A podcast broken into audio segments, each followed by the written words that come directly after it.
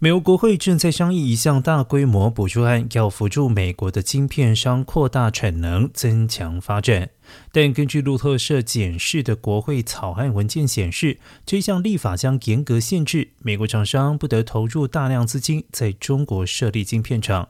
此项法条可能会引起美国厂商的反对，而根据众议院的草案版本之一，这一项法案将向晶片制造商提供五百二十亿美元以扩大业务，但与此同时，也将成立委员会，严格评估受到补贴的晶片厂对中国的投资是否危害到美国国家安全。而此举可能会让晶片厂必须在获得美国政府补助以及赴中国投资二选一。